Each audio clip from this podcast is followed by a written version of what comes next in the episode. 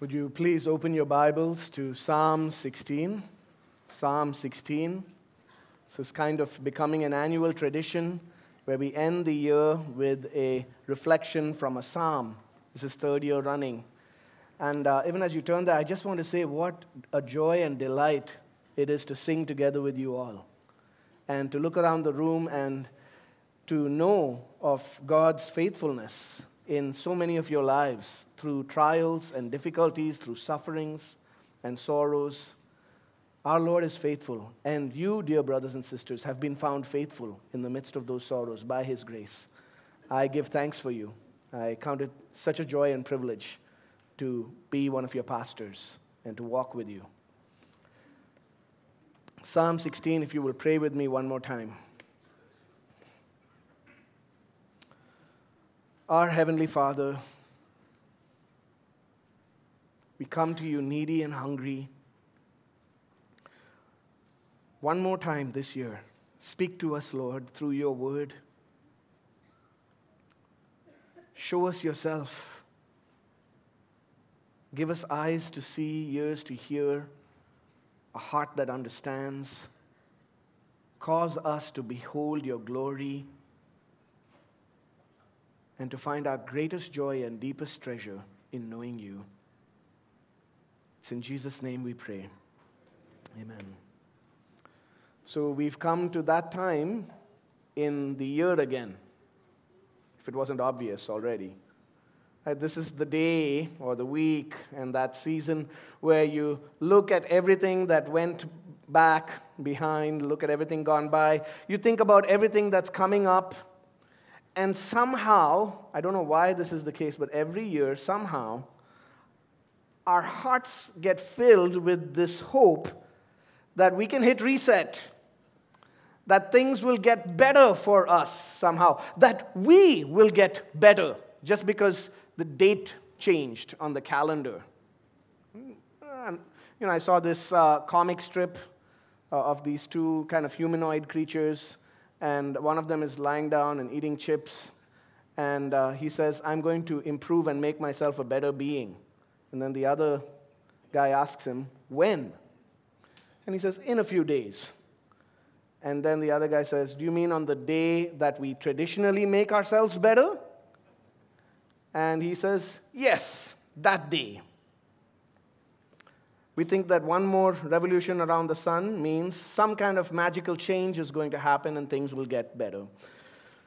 You when I think about 2023, for our church, I know it's been a year of many joys. We've seen the Lord's hand, we've seen the Lord's grace. But it's also been a year of challenges and heartbreak and tears. And not just for us as a church, I, I know that's the case for many of you individually in your lives, in your families. Some of you have had great joys this past year. You've seen great strides and accomplishment in your own lives. Some of you have experienced great growth in your lives. Some of you have experienced great loss, deep grief, trials of various kinds. Some of you have been through great seasons of change this past year. And I don't know what 2024 holds. I have no idea what's coming. Neither do you. But I do know what will carry you through this coming year. And not just through this coming year, but I know what will carry you through all of life and even through death what will carry you, or rather, I should say, the one who will carry you through trials and tears, through challenges and changes, through ups and downs, through joys and sorrows, through life and death, is our God, the living God in Jesus Christ. Without a clear vision of who He is, without a confident trust in His goodness, without a deep contentment in Him, we will be filled with guilty fears, insecure hearts, hopeless prayers, and empty praise. No, He must be our refuge and our delight. He must be our portion and our guide, and in Him alone is our deepest joy and true everlasting life. And that's what David is going to show us in our psalm today. That's what we're going to see in Psalm 16. So if, if you look at the text as I read, Psalm 16, a miktam of David. Preserve me, O God, for in you I take refuge. I say to the Lord, You are my Lord. I have no good apart from you. As for the saints in the land, they are the excellent ones, in whom is all my delight. The sorrows of those who run after another God shall multiply. Their drink offerings of blood I will not pour out, or take my, their names on my lips. The Lord is my chosen portion and my cup. You hold my lot. The lines have fallen for me in pleasant places. Indeed, I have a beautiful inheritance. I bless the Lord who gives me counsel. In the night also, my heart instructs me. I have set the Lord always before me. Because he is at my right hand, I shall not be shaken. Therefore, my heart is glad, and my whole being rejoices. My flesh also dwells secure. For you will not abandon my soul to Sheol, or let your Holy One see corruption. You make known to me the path of life. In your presence there is fullness of joy. At your right hand are pleasures forevermore. Beloved, as we look at this psalm together, I pray that your hearts will be filled with a deep contentment in God's goodness and a strong confidence in his sure promises. Now, as we think with David and learn to feel what he feels in this psalm, I pray that you would find abiding joy all year round, no matter what circumstances 2024 brings your way. And so we're on this quest with David for deep abiding joy. And to find this abiding joy, we're going to look at five pursuits in the text. Five pursuits by which David is helping us seek joy in God. First, we seek comfort in God's protection. We seek comfort in God's protection. Look again there at verse 1. A miktam of David. Preserve me, O God, for in you I take refuge. So he begins this psalm with a prayer, crying out to God, saying, Lord, preserve me, protect me. That's a great prayer for the new year, by the way. To, to call upon God and say, Lord, in 2024, preserve me. And clearly, the author of the psalm, he tells us there, is David. David wrote this song, this prayer and if you think about David's life, all through his life, he faced many trials. He was often fleeing, running. He was facing at times the possibility of dying imminently. And in the midst of all of that, we don't know when this particular psalm was written, but it's clear David had learned to cry out to God and say, Preserve me. Notice why he's calling out to God and saying, Preserve me, protect me. Because, for, in you I take refuge. Because God has proven himself to be a refuge for David. David knows he can find refuge in the Lord. And that term there for refuge is a beautiful term. It's, it's used often of different kind of situations, like a bird finding shelter, like the safety of a shield in war like refuge in a cave that keeps you safe. In crisis, whether good times or bad times, the Lord is our shelter. He is our shield. He is our refuge, our protector, our security. And so we can cry out to Him, preserve us, protect us. You know, all of us crave this. We have this inner impulse for security. for safety. We want to be safe. We want to put some kind of a hedge around our lives and be secure. And, we often go running to different things, don't we, to cure our restlessness and anxiety. For some of us, it's our savings account or having a good investment portfolio. I just bought life insurance this year. For others, it's our jobs, our careers. For many of us, no doubt, especially given some of the nations we come from, we feel a sense of safety and security in living in the Emirates. I'm in a nice place, a safe place. And yet, friends, all those things are so fleeting and uncertain, aren't they? Maybe for some of you, you don't find a sense of safety and security. You find yourself constantly restless, constantly anxious and troubled, weighed down, disturbed, struggling to sleep at night, checking your iPhone again and again. It's a sign of anxiety. Well, David shows us here where we can find safety, security, the cure for our restlessness. It's in the Lord alone. He is our refuge, our sanctuary. Notice what he says in verse 2. He says, I say to the Lord, You are my Lord. I have no good apart from you. Apart from you, Lord, I'm nothing. And if you notice that verse, the first time that Lord appears there, it's all capitals. That's the personal name of God revealed in the Old Testament Yahweh. I will say to Yahweh. And then the second time, it's not all capitalized. You are my Lord. Second time, it means master. I submit my life to your lordship. There is nowhere else I can go, there is no one else I can go to and my security and my safety comes from acknowledging, from submitting to your sovereign lordship in my life. I know that you are a good master, a gracious master, a benevolent master. And so, O Master and Lord, I say, You are my Lord. Where else can I go? I have nothing good apart from you. David's security is in the goodness of God, in the refuge that God is.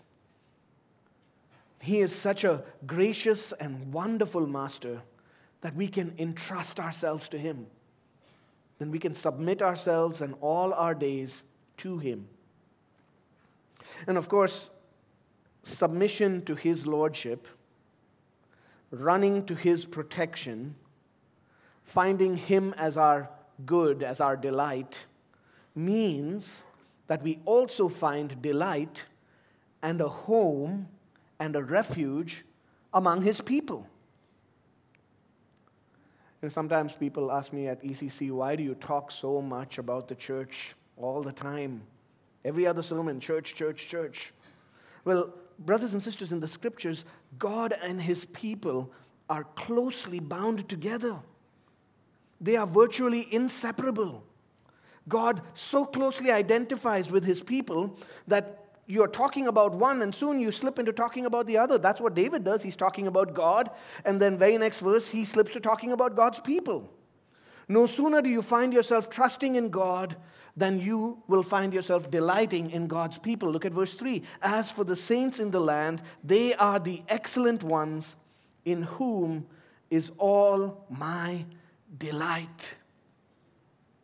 As we flee to God for refuge, we realize that among his people in the church, we find a place of safety, a place of solace, a place of comfort, of refuge, of joy and delight. The Lord is our refuge and our joy. We submit to his lordship and protection by delighting ourselves in his people. And as we look around, just look around the room at the lives of these excellent ones. He's talking about you. You are the excellent ones, all who have trusted in Christ. These are the saints of God. And as we get to know each other and behold Christ in each other's lives, we find joy and delight in even the hardest circumstances. So I want to encourage you You know, a lot of people think of 20, the new year, this is a time to improve, this is a time to instill new habits, new patterns of life. I want to make, some people want to make New Year's resolutions. Here's one thing I encourage you to do. I found it to be of such great delight, joy, and help in my own life. Pick up a membership directory. Keep it with your Bible at all times. And seek to regularly pray by name through that membership directory. Dear member of ECC. And seek to know others. You know, each month say, I want to get to know someone I haven't known. I'm going to look for them in the courtyard. I'm going to send them a WhatsApp. I'm going to say with David, As for the saints who are in the land, they are the excellent ones in whom is all my delight. I'm going to really get involved in people's lives and let them get involved in mine, and then I will find delight and joy and comfort in God's people and in the Lord. What is the alternative to finding our refuge in God and His people? Well, David gives us here the alternative. He shows us a contrast in verse 4. He gives us a contrast between his experience of safety in God and his people with the experience of those who run after other gods. Did you see verse 4? The sorrows of those who run after another God shall multiply. Their drink offerings of blood I will not pour out, or take their names on my lips. Well, that's a, a very significant and amazing description of false religion and godless living. It's filled with sorrow. The lives of those who don't know Christ, even if they seem jubilant by external appearance, their lives are filled with untold sorrow. Think of your own life before you knew the Lord. Think of how sorrow constantly multiplied. The sorrows of those who run after god, another God shall multiply, ever increasing sorrow. David wants nothing to do with that kind of worship or life. His security is in the one true God alone. You see, in the ancient world, as it is in the modern world, when people were craving security, some kind of, secu- uh, some kind of safety, protection, they ran after gods. Our world doesn't find it in gods of wood and stone, finds it in gods of career and success and money and ambition. Make no mistake, going after false gods, pursuing after idols, brings sorrow, multiplies sorrow, multiplies anxiety, emotional pain, and ultimately leads to destruction. David wants nothing to do with that kind of worship. I will not pour out their sacrificial offerings. I will not even take their name upon my lips. I refuse to be associated with them. And, brothers and sisters, we've got to beware in this. See, David is speaking not just of gods of false religions, idols made of gold, wood, and stone. The biblical definition of a false God is more than that. It's any belief or love that draws my heart away from the living God and His truth. Anything that you are relying upon more than relying upon the one true God in Jesus Christ has become to you a false God. As the early church historian Tertullian said, all sins are found in idolatry, and idolatry is found in all sins the time of the Reformation, one theologian said, the human heart is an idol factory. Our hearts are constantly finding things, inventing ways to drift from God and His rule over our lives. And so I want to ask you as you end this year and enter 2024, where have you put your trust? Where have you found your refuge? Where are you looking for comfort and security? You know what I'm talking about? What's that one thing that you're depending upon?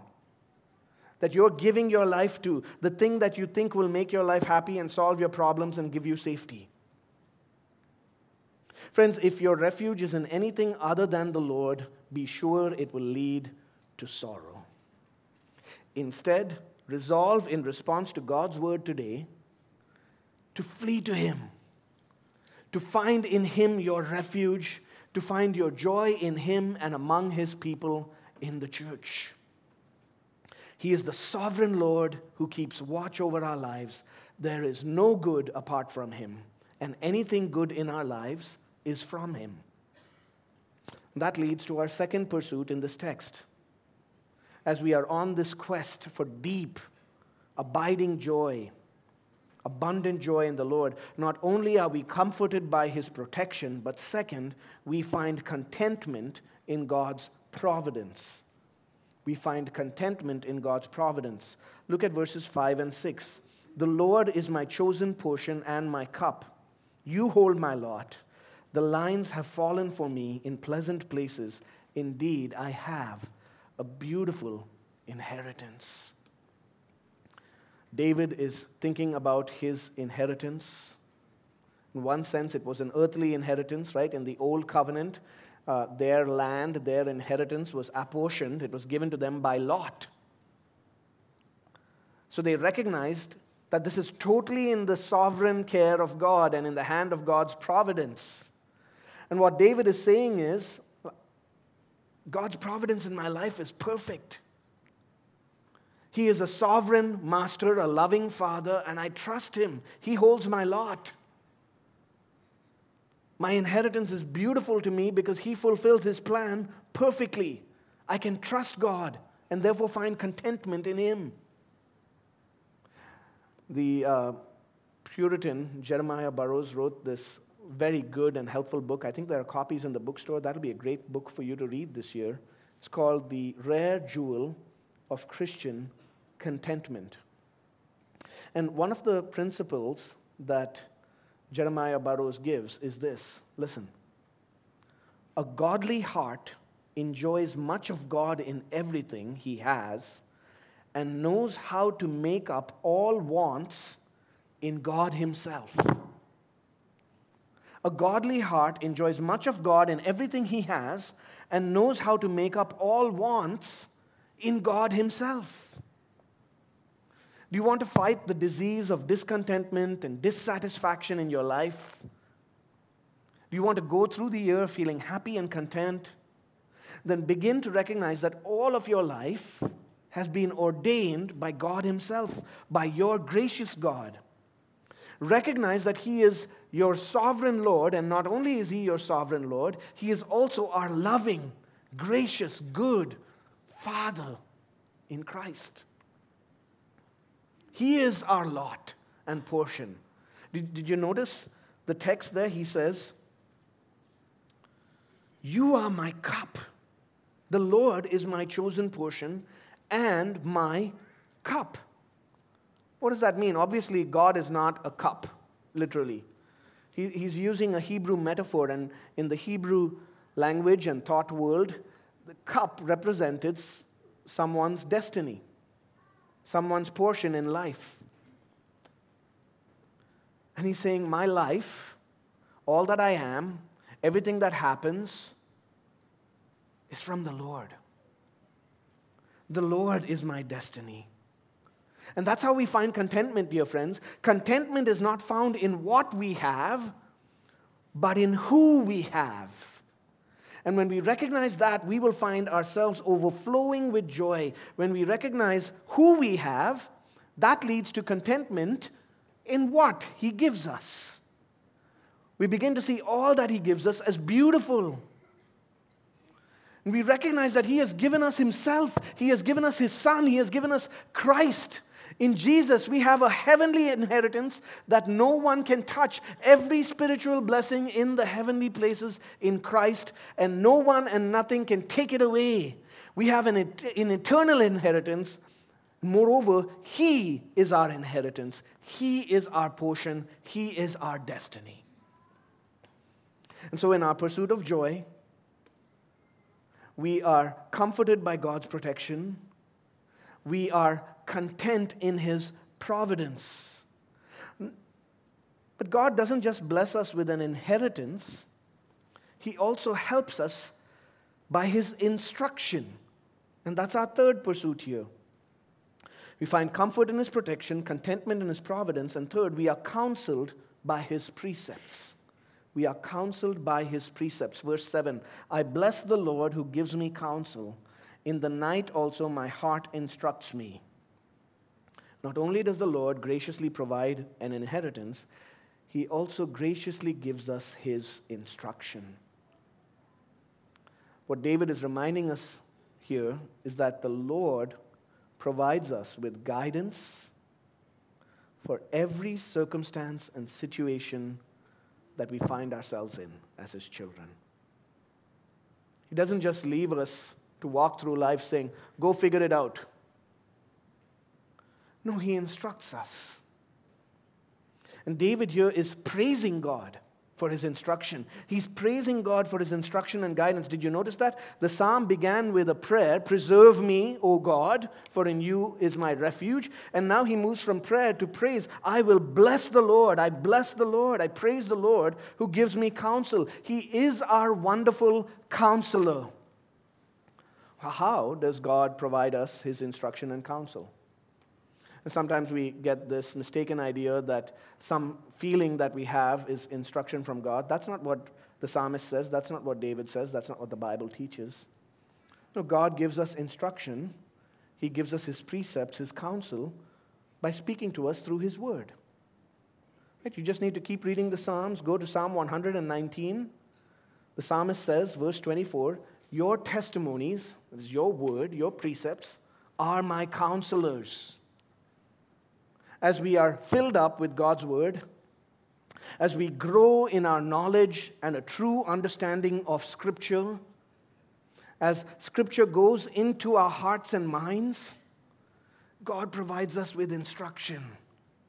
He gives us counsel for all of life. Did you notice the second half of the verse there? In the night also my heart instructs me. Again, this can be misunderstood. You might say, oh, I just need to follow my heart. That's not what David is saying. Don't follow your heart, your heart will deceive you. Uh, what he's saying here must be read in light of the first half of the verse. The Lord gives me counsel, my heart instructs me. And by the way, in the, the Hebrew language here, the word heart there, that's translated heart for you, in the original is my kidneys. My kidneys instruct me. And, and, and, to speak of the kidneys in the Hebrew mind was to speak of the deepest, innermost depths of your being. In other words, what David is saying is, he's saying that he has internalized and meditated upon God's word. He has taken it all deep within until it is a part of his innermost being, his heart and mind. The depths of his soul are filled with the word of God, and therefore, in, in God's word, he finds instruction day and night. Do you want that to be your experience? Don't you want to pursue that, dear friends? Don't you want to enter this year saying, I want to know more of God? I want to know more of His instruction. I want to know more of His Word. Give yourself to the reading of God's Word, to the study of God's Word, to the preaching of God's Word in the local church. Put yourself under good teachers. Take every opportunity you can. Say, I'm going to do whatever I can this year to fill my heart and mind with the Word of God. Let the Word of Christ dwell richly within me, and my heart will instruct me. The Lord will give me counsel as He speaks to me through Scripture. And do you see, this is kind of in the center of the five. It, it is really the key to what comes before and even what comes after. It's, it's by receiving God's instruction and His counsel through His word that we learn to run to Him for protection. In difficult circumstances, God, God's word tells us find your refuge in God. It's in receiving God's instruction from His word that we learn contentment. We learn of God's sovereign providence and care over our lives. We begin to trust Him more. And we grow in contentment. And as we receive God's instruction, as it goes deep, deep down into the depths of our hearts, we grow increasingly confident in His promises to us. That's our fourth pursuit in our quest for joy in the Lord. We must grow confident in God's promises.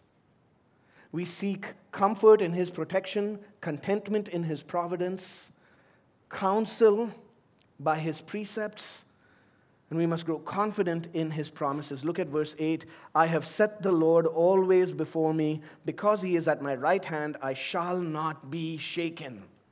The psalm began with a prayer Preserve me, O Lord. He moved to praise, I bless the Lord. And now he makes a proclamation I shall not be shaken.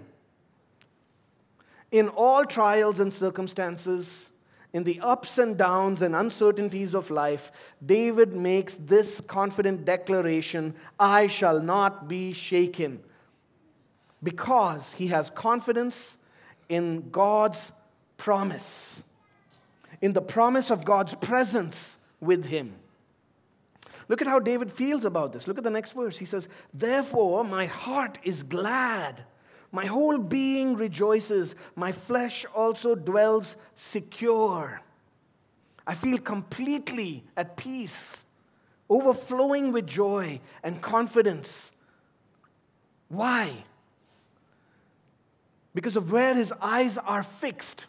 I have set the Lord always before me. He's fixing his eyes not on his circumstances, not on what's happening around him. He's fixing his eyes on God. And therefore, his being is secure. He will not be shaken because of the presence of the Lord that he has fixed his eyes upon. My dear brothers and sisters, you want to walk through the next year unshaken? Do you want to be able to sleep well at night? Do you want to walk through life with a joy that permeates your entire being so that you can say, My heart is glad, my whole being rejoices? That kind of joy, that kind of confidence, it doesn't come based on your circumstances, what happens or doesn't happen. It depends on where your eyes are fixed. That we set the Lord always before us. That we fix our eyes on the one who is our unfailing protector, our sovereign master, our gracious provider, our wonderful counselor. And the promise of his presence will sustain you and me. But his promise his promises are not just for life on this earth, dear friends. No, His promises extend beyond this life. David knew this. Obviously, the Lord who has established a covenant relationship with him, this Lord is not going to just protect him, provide for him, counsel him and guide him through all of life, be with him through all of life, only to leave him at death? No way. No, God has promised life in his presence beyond death. Did you see verse 10? For you will not abandon my soul to Sheol, that's the realm of the dead, or let your Holy One see corruption. I hope you recognize the magnificent weight of that promise. Because death is so certain, isn't it? It it's kind of funny how our brains are wired. I, I, it's a mystery. Somehow we come to the end of each year, and as the calendar flips, one number on the calendar changes, we somehow get excited. And we begin to get our hopes up. Oh, Happy New Year! It's going to be better for me, it's going to be better for you. When actually, we should be reminded that time is passing. We're getting older. We're running out of time.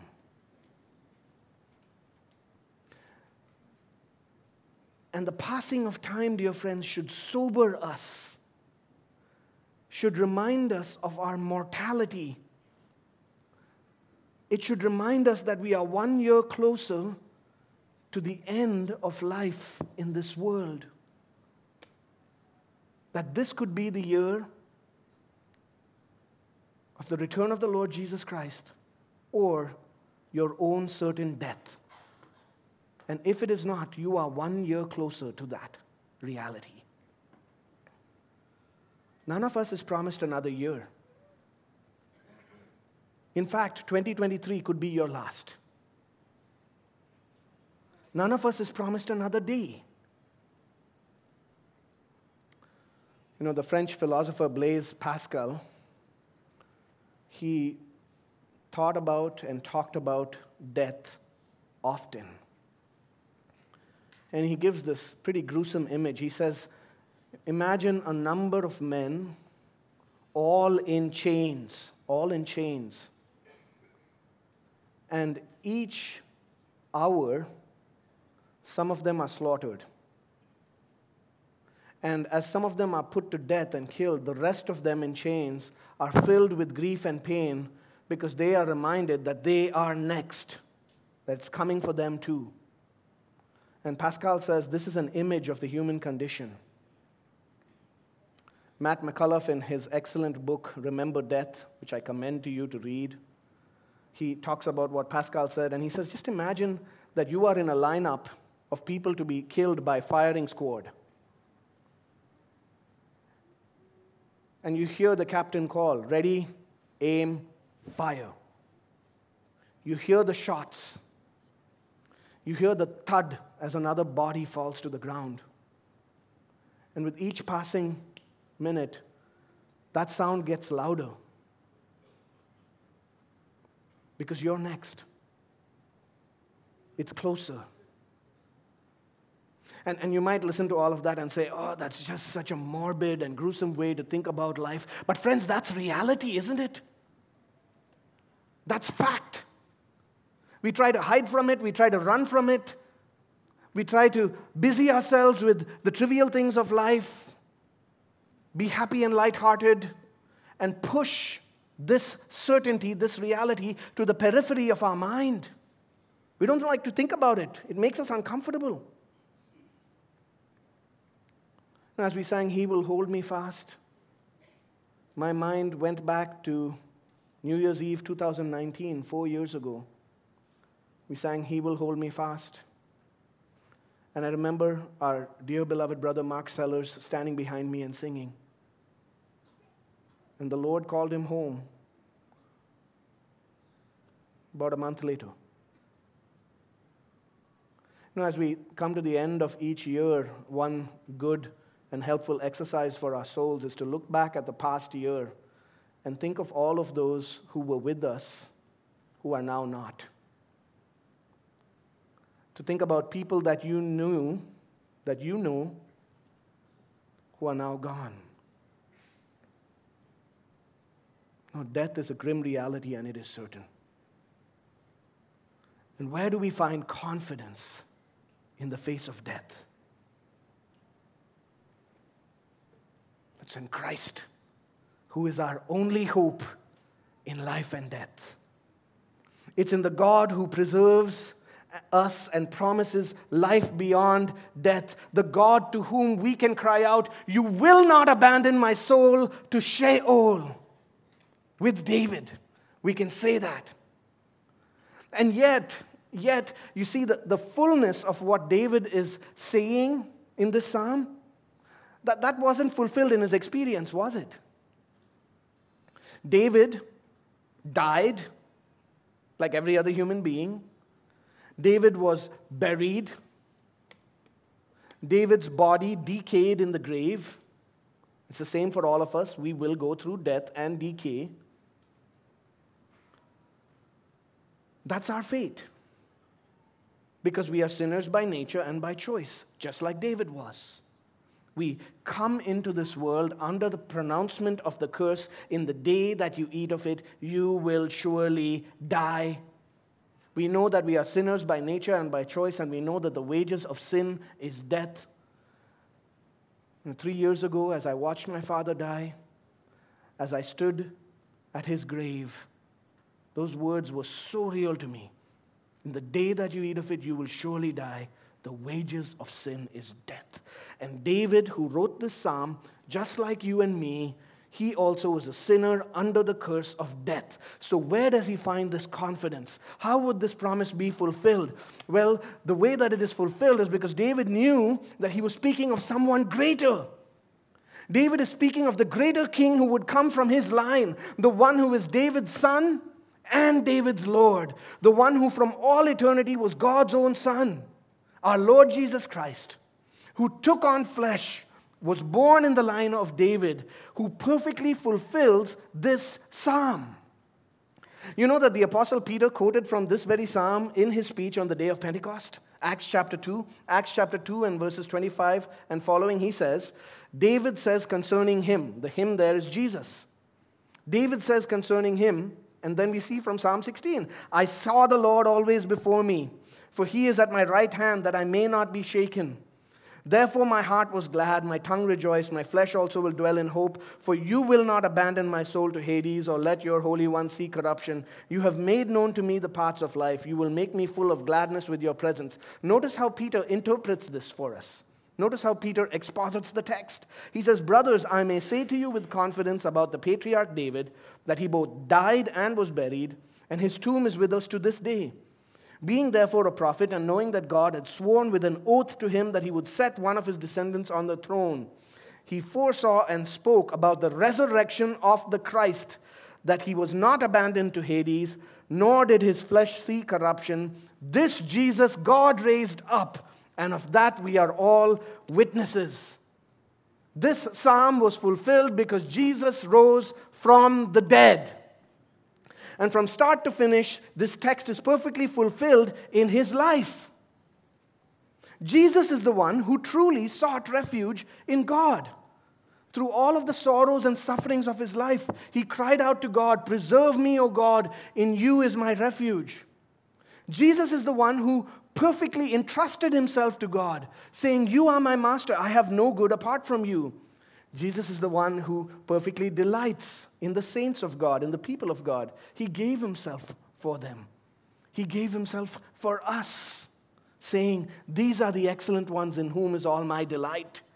Jesus is the one who never ran after other gods. He is the one who was perfectly content in God. Jesus is the one who said to his father, I will bless the Lord who gives me counsel, who set his father always before him. God's word and God's ways always in his life. Then why did he die? The answer is that Jesus died for us, for our sins.